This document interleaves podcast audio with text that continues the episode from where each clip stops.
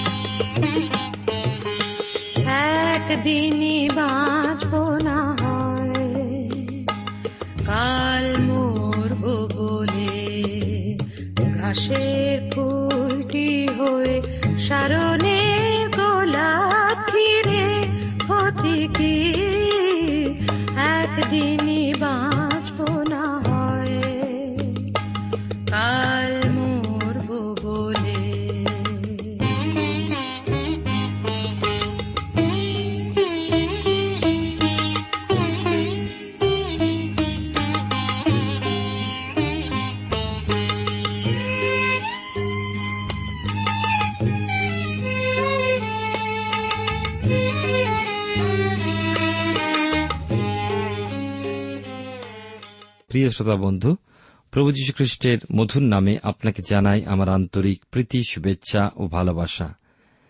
জীবনবাণীর ধারাবাহিক আলোচনায় বর্তমানে আমি আপনাদের কাছে বাইবেলের নতুন নিয়মে প্রথম করিন্থীয় তার 5 অধ্যায় থেকে আলোচনা করছি। আপনার সামনে যদি বাইবেল আছে তবে নিশ্চয়ই করে প্রস্তুত হয়ে বসুন। আজকের আমরা 8 পদ থেকে আলোচনা শুরু করব। প্রথম করিন্থীয় তার 5 অধ্যায় 8 পদে এই কথা লেখা আছে, অতএব আইসো আমরা পুরাতন তাড়ি দিয়া নয়, হিংসা ও দুষ্টতা তাড়ি দিয়া নয়, কিন্তু সরলতা ও সত্যশীলতা তাড়িশূন্য রুটি দিয়া পর্বটি পালন করি। ঈশ্বর তাঁর আপন পঠিত বাক্যের দ্বারা আমাদেরকে আশীর্বাদ করুন। আসুন প্রার্থনায় অবনত হয়ে তাঁর চরণতলে যাই। পরম প্রেমময় পিতা ঈশ্বর, তোমার পবিত্র নামে ধন্যবাদ করি সুন্দর সময়, সুযোগ এবং তোমার অপূর্ব উপস্থিতির জন্য। তোমায় ধন্যবাদ দিই আমাদের জীবনে তোমার অপার অনুগ্রহ করুণার জন্য। ধন্যবাদই তোমার জীবন্ত সত্য বাক্য, যা আমাদেরকে নবায়িত করে। তোমার আত্মা দ্বারা তুমি তোমার বাক্যকে বুঝতে সাহায্য করো। প্রত্যেক শ্রোতা বন্ধুকে আশীর্বাদ করো। ব্যক্তিগত জীবনে, পারিবারিক জীবনে, সাংসারিক জীবনে, তাদের কার্যক্ষেত্রে, তাদের সকল বিষয়ে তুমি আশীর্বাদ করো। সঙ্গে থেকে তুমি চালাও। সকল অযোগ্যতা তুমি ক্ষমা করো। আমাদের দেশকে তুমি আশীর্বাদ করো। দেশনেতাদেরকে আশীর্বাদ করো। ধন্যবাদের সঙ্গে প্রার্থনা তোমার যীশু নামে চাইলাম, তুমি দয়া করে শ্রবণ ও গ্রাহ্য করো। আমেন।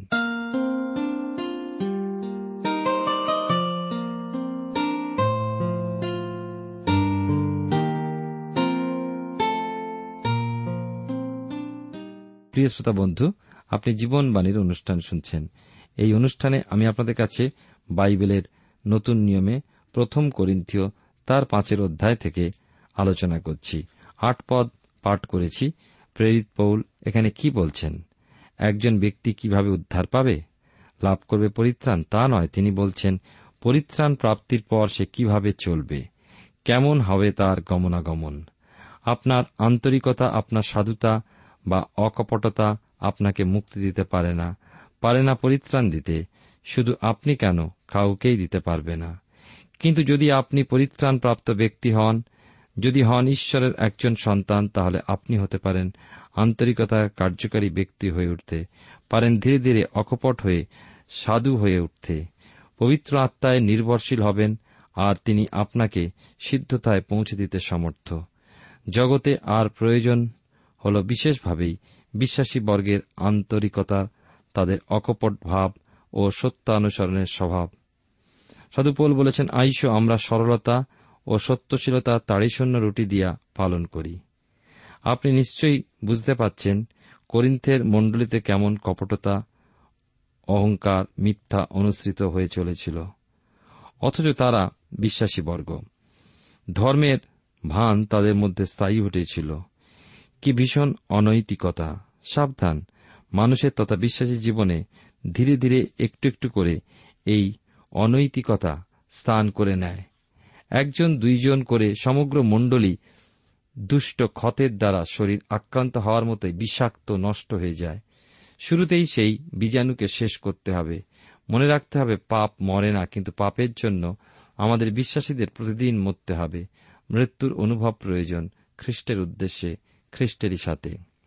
প্রথম করিন্থীয় তার 5 অধ্যায় 9 পদে এই কথা লেখা আছে, আমি আমার পত্রে তোমাদিগকে লিখিয়াছিলাম যে ব্যভিচারীদের সংসর্গে থাকিতে নাই। সাধু পৌল করিন্থীয় মণ্ডলীর মধ্যে দেখেছেন দলাদলি, বিবাদ, ব্যভিচার, গর্ব, অধর্ম ও অনৈতিকতার নগরটি ভেনাস বা আফ্রোদিতের মন্দির। হাজারখানেক তাদের যাজক এবং যাজিকা ছিল, যারা ছিল প্রকৃতপক্ষে ব্যভিচারীর পদে নিযুক্ত। হীন ও ঘৃণ্য ছিল তাদের জীবিকা। সমগ্র নগরী ধর্মের নামে এই জীবিকা যাপন শ্রেষ্ঠ জ্ঞান করত। আর এমন পঙ্কিল জীবিকা মানুষকে করিন্থীয় মণ্ডলীতে সমর্থন জানিয়ে প্রবেশাধিকার দিয়েছিল মণ্ডলীর সভ্যরা। এইভাবে মণ্ডলী অসুচি হয় এবং ঈশ্বরের প্রতাপবিহীন হয়ে পড়ে। পবিত্র মণ্ডলী ঈশ্বরের পরাক্রম প্রকাশ করে। সাধু পৌল মণ্ডলীকে প্রভুরই উদ্দেশ্যে প্রস্তুত করার উদ্দেশ্যে পবিত্রতায় গড়ে তুলতে চান। সেই জন্য প্রথমে যে পত্র লিখেছিলেন সেখানে ব্যভিচারীদের সংসর্গে থাকা নিষেধ করেছিলেন মণ্ডলীকে। অথচ তারা সেই নির্দেশ পালন করেনি, তা স্পষ্টই বোঝা যায়। পৌল তাঁর সেই প্রথম পত্রে লিখেছিলেন মণ্ডলীটির বিভিন্ন অন্যায় ভুলগুলোর সংশোধনার্থক কথাগুলো। সেই পত্র আমরা পাইনি। ওই পত্রের উত্তরস্বরূপ করিন্থীয় মণ্ডলী চেয়ে পাঠিয়েছিলেন তাদের জ্ঞাতব্য বিভিন্ন বিষয়ের উত্তর, রাজনৈতিক সমস্যা, ধর্ম সংক্রান্ত প্রশ্ন, গার্হস্থ্য বিভিন্ন সমস্যা ও বিধর্মী বিষয়ক এবং নৈতিকতার প্রসঙ্গজনিত বিবিধ প্রশ্ন সেই পত্রে তারা রেখেছিল। সাধু পৌল সেই সকলের উত্তর জানিয়ে যে পত্র দিলেন, তাই আমাদের কাছে প্রেরিত পৌলের লেখা করিন্থীয়দের প্রতি প্রথম পত্র হিসাবে পরিচিত। সাধু পৌল সেই প্রথম পত্র মারফত নিষেধাজ্ঞাগুলো স্মরণ করিয়ে দিলেন, আর তখন আরও কথা জানিয়েছিলেন যে প্রথম করিন্থীয় 5 অধ্যায় 10 এবং 11 পদে লেখা আছে, এই জগতের ব্যভিচারী কি, লোভী কি, পরধনগ্রাহী কি, প্রতিমা পূজকদের সংসর্গ একেবারে ছাড়িতে হইবে, তাহা নয়, কেননা তা হইলে সুতরাং জগতের বাহিরে যাওয়া তোমাদের আবশ্যক হইয়া পড়ে। কিন্তু এখন তোমাদেরকে লিখিতেছি যে ভ্রাতা নামে আখ্যাত কোন ব্যক্তি যদি ব্যভিচারী কি, লোভী কি, প্রতিমা পূজক কি, কটুভাষী কি, মাতাল কি, পরধনগ্রাহী হয়, তবে তাহার সংসর্গে থাকিতে নাই, এমন ব্যক্তির সহিত আহার করিতেও নাই। তিনি সমস্ত অপরাধীদের হতে দূরীকৃত হয়ে থাকতে বলছেন, কারণ এই জগতে বসবাস করে আমরা খ্রিস্টানুসরণকারীরা বা খ্রিস্ট বিশ্বাসীগণ কখনো তাদের হতে দূরবর্তী থাকতে পারি না। এই জীবনে জগতে বাসও করতে হবে, অথচ তাদের হতে দূরে বাস করব, এ হয় কি করে? তাই তিনি বললেন খ্রিস্ট বিশ্বাসীগণ এবং জগতের জাগতিক ব্যক্তিগণ, এই দুইটি দলের কথা তিনি বলেন। খ্রিস্ট বিশ্বাসী হয়েও যারা জগতে জীবনযাপন করে তাদের মণ্ডলীতে সংযুক্ত রেখে মণ্ডলী পরিপক্কভাবে খ্রিস্টের ভার্যা হয়ে উঠতে পারে না। তাই শুদ্ধ মণ্ডলীতে শুদ্ধতার যে নিয়মাবলী তা মান্য করতেই হবে। যারা পবিত্র হতে ইচ্ছুক তারা এই সংসর্গ পরিত্যাগ করে চলুক। আত্মিক মণ্ডলীর আত্মিক পৃথকীকরণকে রক্ষা করেই চলা উচিত। 11 পদে সাধু পৌল পরিষ্কারভাবে বলছেন, ভ্রাতা নামে আখ্যাত কোন ব্যক্তি, অর্থাৎ খ্রিস্ট বিশ্বাসী বলে পরিচিত যে ব্যক্তি, সে যদি ওই সমস্ত জাগতিক বা মাংসিক সহাপন্ন হয়, তার সঙ্গে সহভাগিতা রক্ষা করা প্রকৃত খ্রিস্ট বিশ্বাসীর অন্যায়। অল্প তাড়ি সমস্ত সুজি বা ময়দার তালকে তাড়িময় করে তোলে, তাকে সম্পূর্ণ নষ্ট করে ফেলে। অবিশ্বাসীদের হতে তো পৃথকীকৃত থাকতেই হয়। তাদের জীবনধারা, তাদের গমনাগমন, তাদের আচার আচরণ সমস্তই খ্রিস্ট বিশ্বাসী হতে পৃথক। তা স্বাভাবিকভাবেই আমাদের পরিত্যাগ করে চলতে হয়, তা তারা জানে। কিন্তু বিশ্বাসী নামে পরিচিত মাংসিক ভাবাপন্ন ব্যক্তিগণ বিশ্বাসীর ভেগ ধরে ও বিশ্বাসীদের মধ্যে আনাগোনা মেলামেশা করে, তাই তারা বিশেষভাবেই বিশ্বাসী সমাজে ক্ষতিকর, যেন দুষ্ট ক্ষতেরই সমান। তাই তাদের হতে সম্পূর্ণ পৃথকীকরণ রক্ষা করে চলা উচিত। এমনকি তাদের সঙ্গে একত্রে ভোজন ওঠা বসা করাও প্রকৃত বিশ্বাসী পক্ষে অপরাধ ও ক্ষতিকর। 12-13 পদে লেখা আছে, বস্তুত বাইরে লোকদের বিচারে আমার কাজ কি, ভিতরের লোকদের বিচার কি তোমরা করো না, কিন্তু বাইরের লোকদের বিচার ঈশ্বর করিবেন, তোমরা আপনাদের মধ্য হইতে সেই দুষ্টকে বাহির করিয়া দাও। প্রেরিত পৌল দুভাগে বিভক্ত করে এখানে দেখিয়েছেন বাইরের লোক ও ভেতরের লোক। বাইরের লোক বিজাতীয় অপরিত্রাণপ্রাপ্ত ব্যক্তি, ভিতরের লোক হল খ্রিস্টান নামে অভিহিত পরিত্রাণপ্রাপ্ত ব্যক্তি।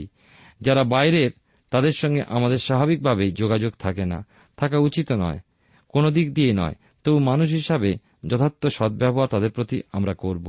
কিন্তু ভিতরের যারা, সমস্যা তাদের প্রসঙ্গে। তারা আমাদের সঙ্গে খ্রিস্টান নামে মেলামেশা করার অধিকারী বলে মনে করে, আর সেই সুযোগে সদ্ব্যবহার করে বা সেই ছিদ্রপথে প্রকৃত বিশ্বাসীর আত্মিক জীবনকে করে সংক্রামিত। অতএব ভিতরের লোকদের বিচার করার অধিকার, অর্থাৎ মণ্ডলীতে তারা সভ্যপদে থাকার যোগ্য কিনা তা দেখার অধিকার আমাদেরকে দেওয়া হয়েছে।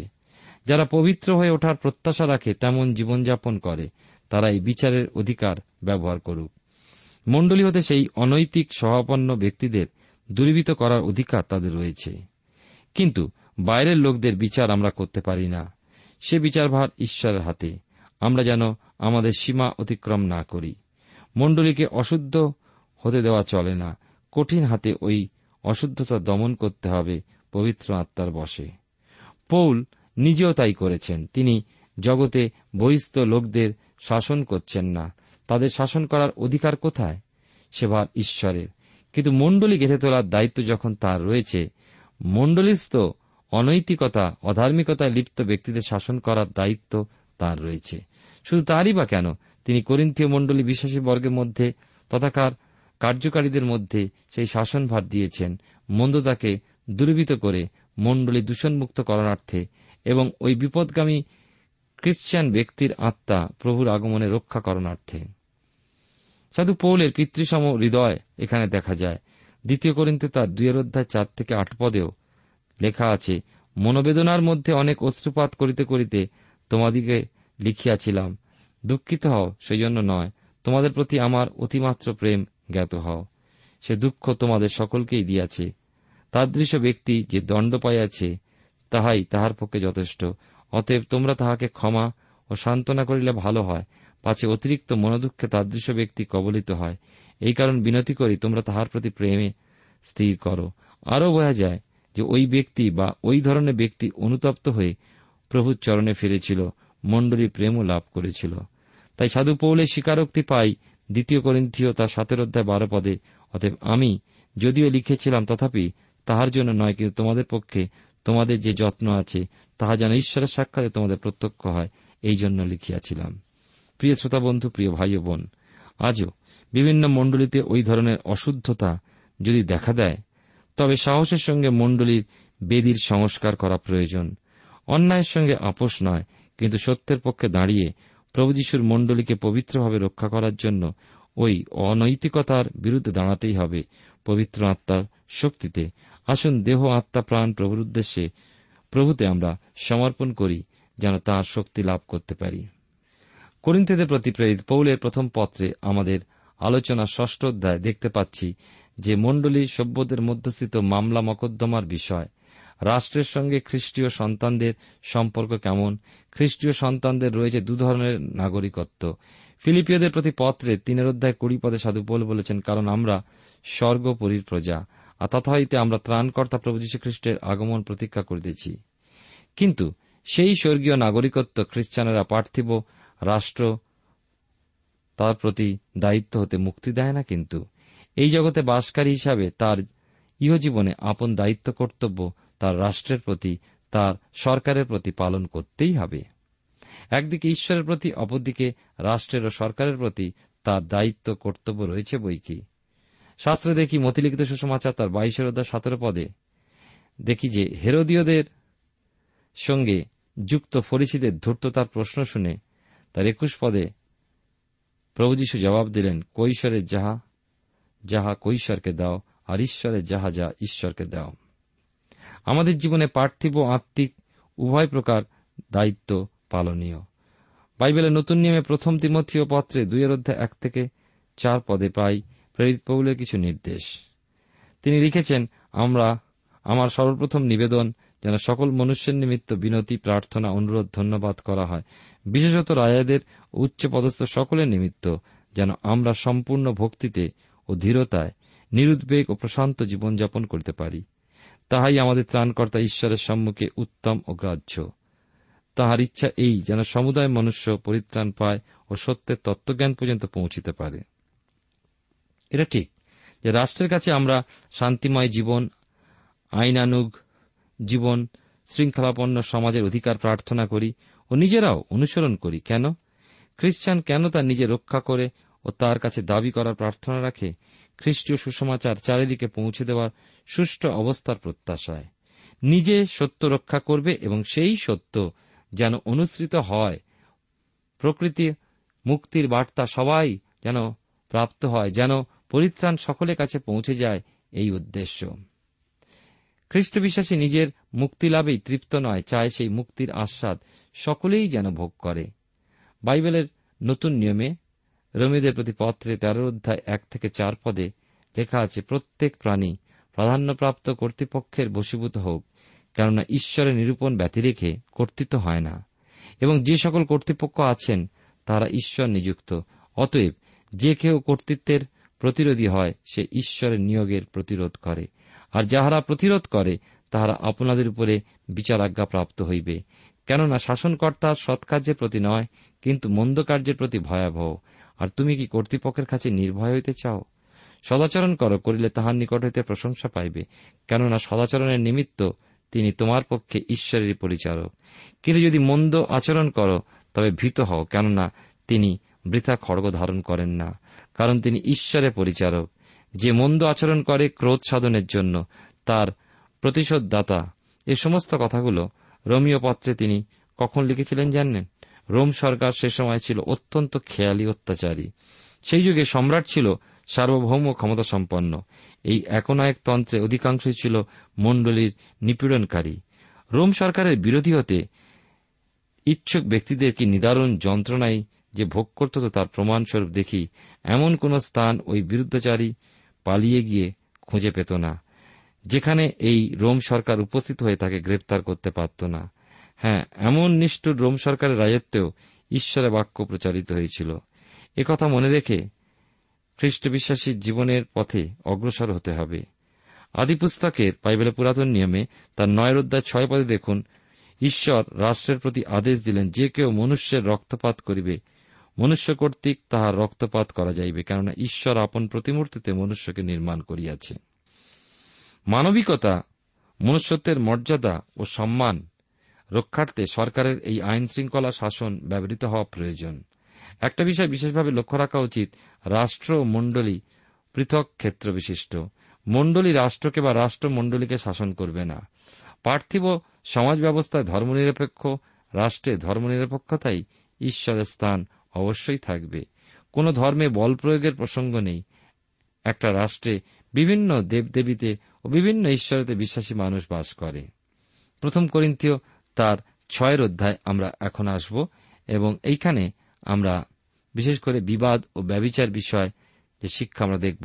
তোমাদের মধ্যে কি কাহারও সাহস হয় যে আর একজনের বিরুদ্ধে কোনো কথা থাকিলে তাহার বিচার পবিত্রগণের কাছে লইয়া না গিয়া অধার্মিকদের কাছে লইয়া যায়? অথবা তোমরা কি জানো না যে পবিত্রগণ জগতে বিচার করিবেন? আর জগতের বিচার যদি তোমাদের দ্বারা হয়, তবে তোমরা কি যৎসামান্য বিষয়ের বিচার করিবার অযোগ্য? ভালোভাবে লক্ষ্য করুন যে সাধু পৌল কিন্তু খ্রিস্টানকে বা খ্রিস্ট বিশ্বাসীকে আইনের আশ্রয় গ্রহণে নিষেধাজ্ঞা দেননি। আইনের উপকারিতা বা সদ্ব্যবহার খ্রিস্ট বিশ্বাসী যদি না করে, তাহলে অপরিত্রাণ প্রাপ্তদের হাতে তারা অধিক নিগৃহীত হবে। তার বক্তব্য হল, খ্রিস্ট বিশ্বাসী মধ্যবর্তী অশান্তির নিবৃত্তি বা সমাধান উপলক্ষে আইনের মাধ্যম প্রয়োজন নেই। বিশ্বাসীর মধ্যবর্তী সমস্যাগুলোর সমাধান তাদের নিজেদের মধ্যেই হওয়া বাঞ্ছনীয়। অবিশ্বাসী অপরিত্রাণপ্রাপ্ত জাগতিক ও মানসিক মনোভাবাপন্ন মানুষের ভরসায় আদালতে আইনের আশ্রয় লাভ করার জন্য যাওয়া খ্রিস্টবিশ্বাসীর পক্ষে অশোভনীয় ও লজ্জাস্কর শাস্ত্রবিরুদ্ধ। খ্রিস্ট যার মস্তক, তারা যেন আপন আপন যাবতীয় গণ্ডগোল নিজেদের মধ্যে মীমাংসা করে নেয়। এই জন্যই সাধু পৌল খ্রিস্টবিশ্বাসীর অনুসরণীয় নির্দেশ প্রদান করেছেন, তারা মণ্ডলীতে পালক প্রাচীনদের সাক্ষাতে সমাধান করুন। প্রকৃত খ্রিস্টবিশ্বাসীর অধিকার যে কত গুরুত্বপূর্ণ তা যদি সে চিন্তা করে, তাহলে অবিশ্বাসীদের সহায়তা সে কখনো যাচনা করবে না। দুই পরে দেখি সেই বিষয়ে সাধু পবিত্র বর্গ সমগ্র জগতের বিচার করবেন। প্রিয় শ্রোতাবন্ধু, প্রিয় ভাই বোন, যদি আপনি একজন খ্রিস্টবিশ্বাসী হন, প্রভু যীশুর সঙ্গে অবশ্যই একদিন এই জগতের বিচারে আপনি অংশগ্রহণ করবেন, বিচার করবেন। না, এই বিচার কিন্তু আমি সেই শ্বেত সিংহাসনের বিচারের কথা বলছি না, যা হারিয়ে যাওয়া ব্যক্তিদের খ্রিস্টের সিংহাসনের সম্মুখীন করবে বিচার দণ্ডের উদ্দেশ্যে।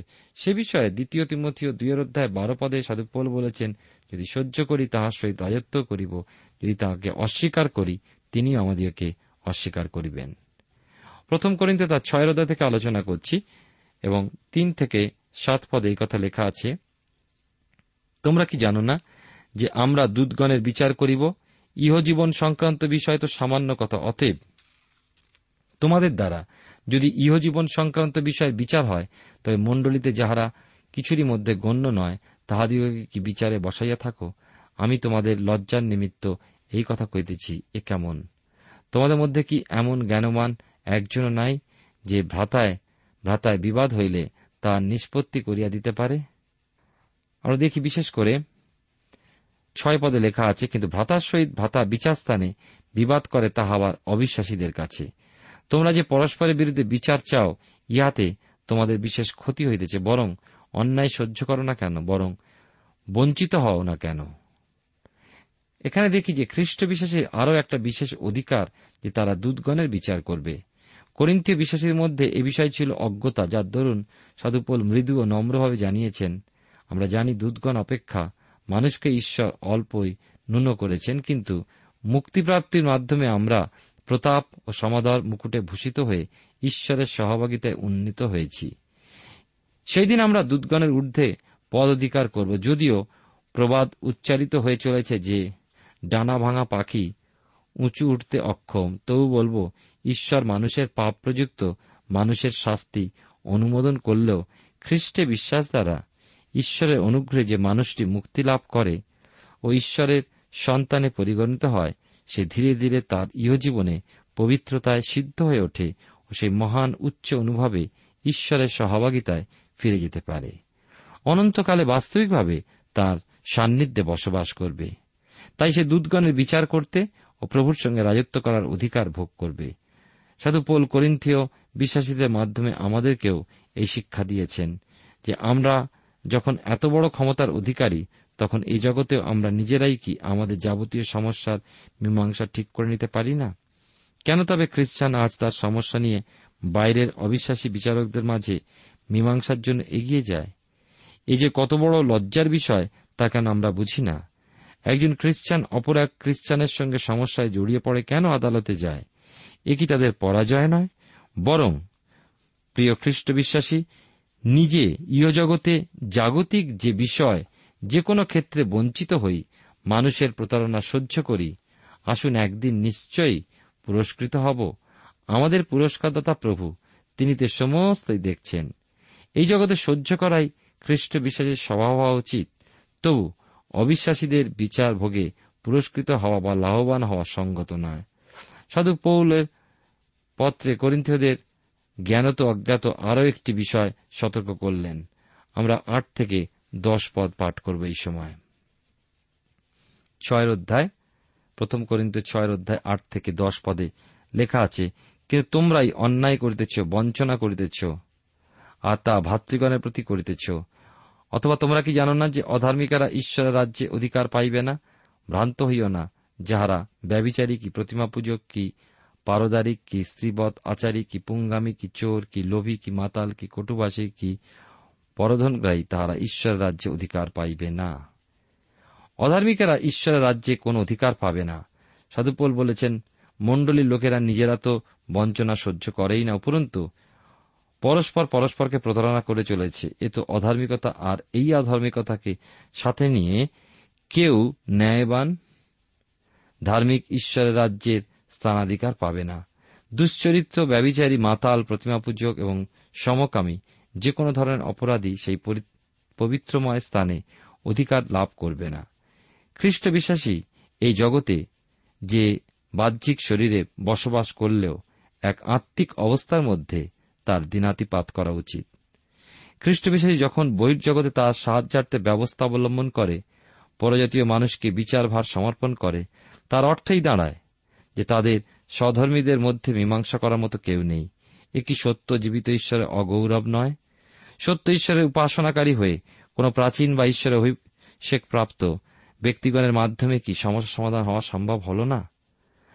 যদি ইহজগতে আমরা আমাদের মধ্যেই শান্তি সমাধান মীমাংসা করতে না পারি, তবে আগামী দিনে আমাদের অধিকার কিভাবে ভোগ করব? কি করেই বা পাব ওই বিচারের ক্ষমতা? বিচারের অধিকার প্রাপ্তির তিনটি কারণ পৌল দেখিয়েছেন, যা আমরা আগামী অনুষ্ঠানে আলোচনা করব। ঈশ্বর আপনার জীবনে মঙ্গল করুন এবং আরও তাঁর ইচ্ছামতো পথে চলতে সাহায্য করুন। প্রেমময় পিতা ঈশ্বর, তোমার পবিত্র নামে ধন্যবাদ করি। তোমার সকল দয়া অনুগ্রহের জন্য কৃতজ্ঞ হই যে তুমি আমাদেরকে এই পর্যন্ত পরিচালিত করেছ তোমার সত্যে, এবং তোমার সেই সত্য বাক্য অনুযায়ী আমাদের জীবনকে চালাতে অনুগ্রহ দান করো, যেন জগতের মতন নয়, আমাদের নিজেদের বুদ্ধিতে নয়, কিন্তু তোমার ইচ্ছা পরিকল্পনা অনুযায়ী এবং তোমার বাক্যের শিক্ষা অনুযায়ী আমরা যেন চলতে পারি। সাহায্য করো যেন পরস্পরকে সহ্য করতে পারি, এবং আমাদের মধ্যে যে সমস্ত ভুল বোঝাবুঝি যেন নিজেদের মধ্যে মীমাংসা করতে শিখি। তুমি অনুগ্রহ দাও, নম্রতা দাও, সকল অযোগ্যতা অপরাধ ক্ষমা করো। যিশুর নামে প্রার্থনা চাই, আমেন। আমি লেবাননের হেরোশ নই, নই যে আমি কোন পাহাড়ি হরিণ। আমি লেবাননের হেরোশ নই, নই যে আমি কোন পাহাড়ি হরিণ। বলা প্রিয় শ্রোতা বন্ধু, এতক্ষণ শুনলেন বাইবেল থেকে জীবনবাণীর আজকের আলোচনা। আমাদের অনুষ্ঠান কেমন লাগলো? যদি এই বিষয়ে আপনি আরো কিছু জানতে চান এবং আপনার যদি বাইবেল না থাকে, তাহলে বাইবেল ছাড়া এই অনুষ্ঠান আপনি কেমনভাবে বুঝতে পারছেন, আমাদের ঠিকানায় শীঘ্রই লিখে জানান। আমরা খুব খুশি হব যদি আপনি চিঠির সাহায্যে বা ফোনে, SMS এ অথবা ইমেলের সাহায্যে আমাদের সাথে যোগাযোগ করেন। আমাদের ঠিকানা হল Jibanbani, TWR India, post box number 16925, Kolkata 7,34,000। আবার বলছি, Jibanbani, TWR India, post box number 16925, Kolkata 7,00,034। আমাদের ইমেলের ঠিকানা হল bengali@radio882.com। আবার বলছি, bengali@radio882.com। আমাদের ফোন নম্বর 24380045, 24380045, এবং আমাদের মোবাইল নাম্বারটা লিখে নিন 9433497235। আবার বলছি, 9433497235। আজকের সময় এখানেই শেষ, বিদায় নিচ্ছি, নমস্কার।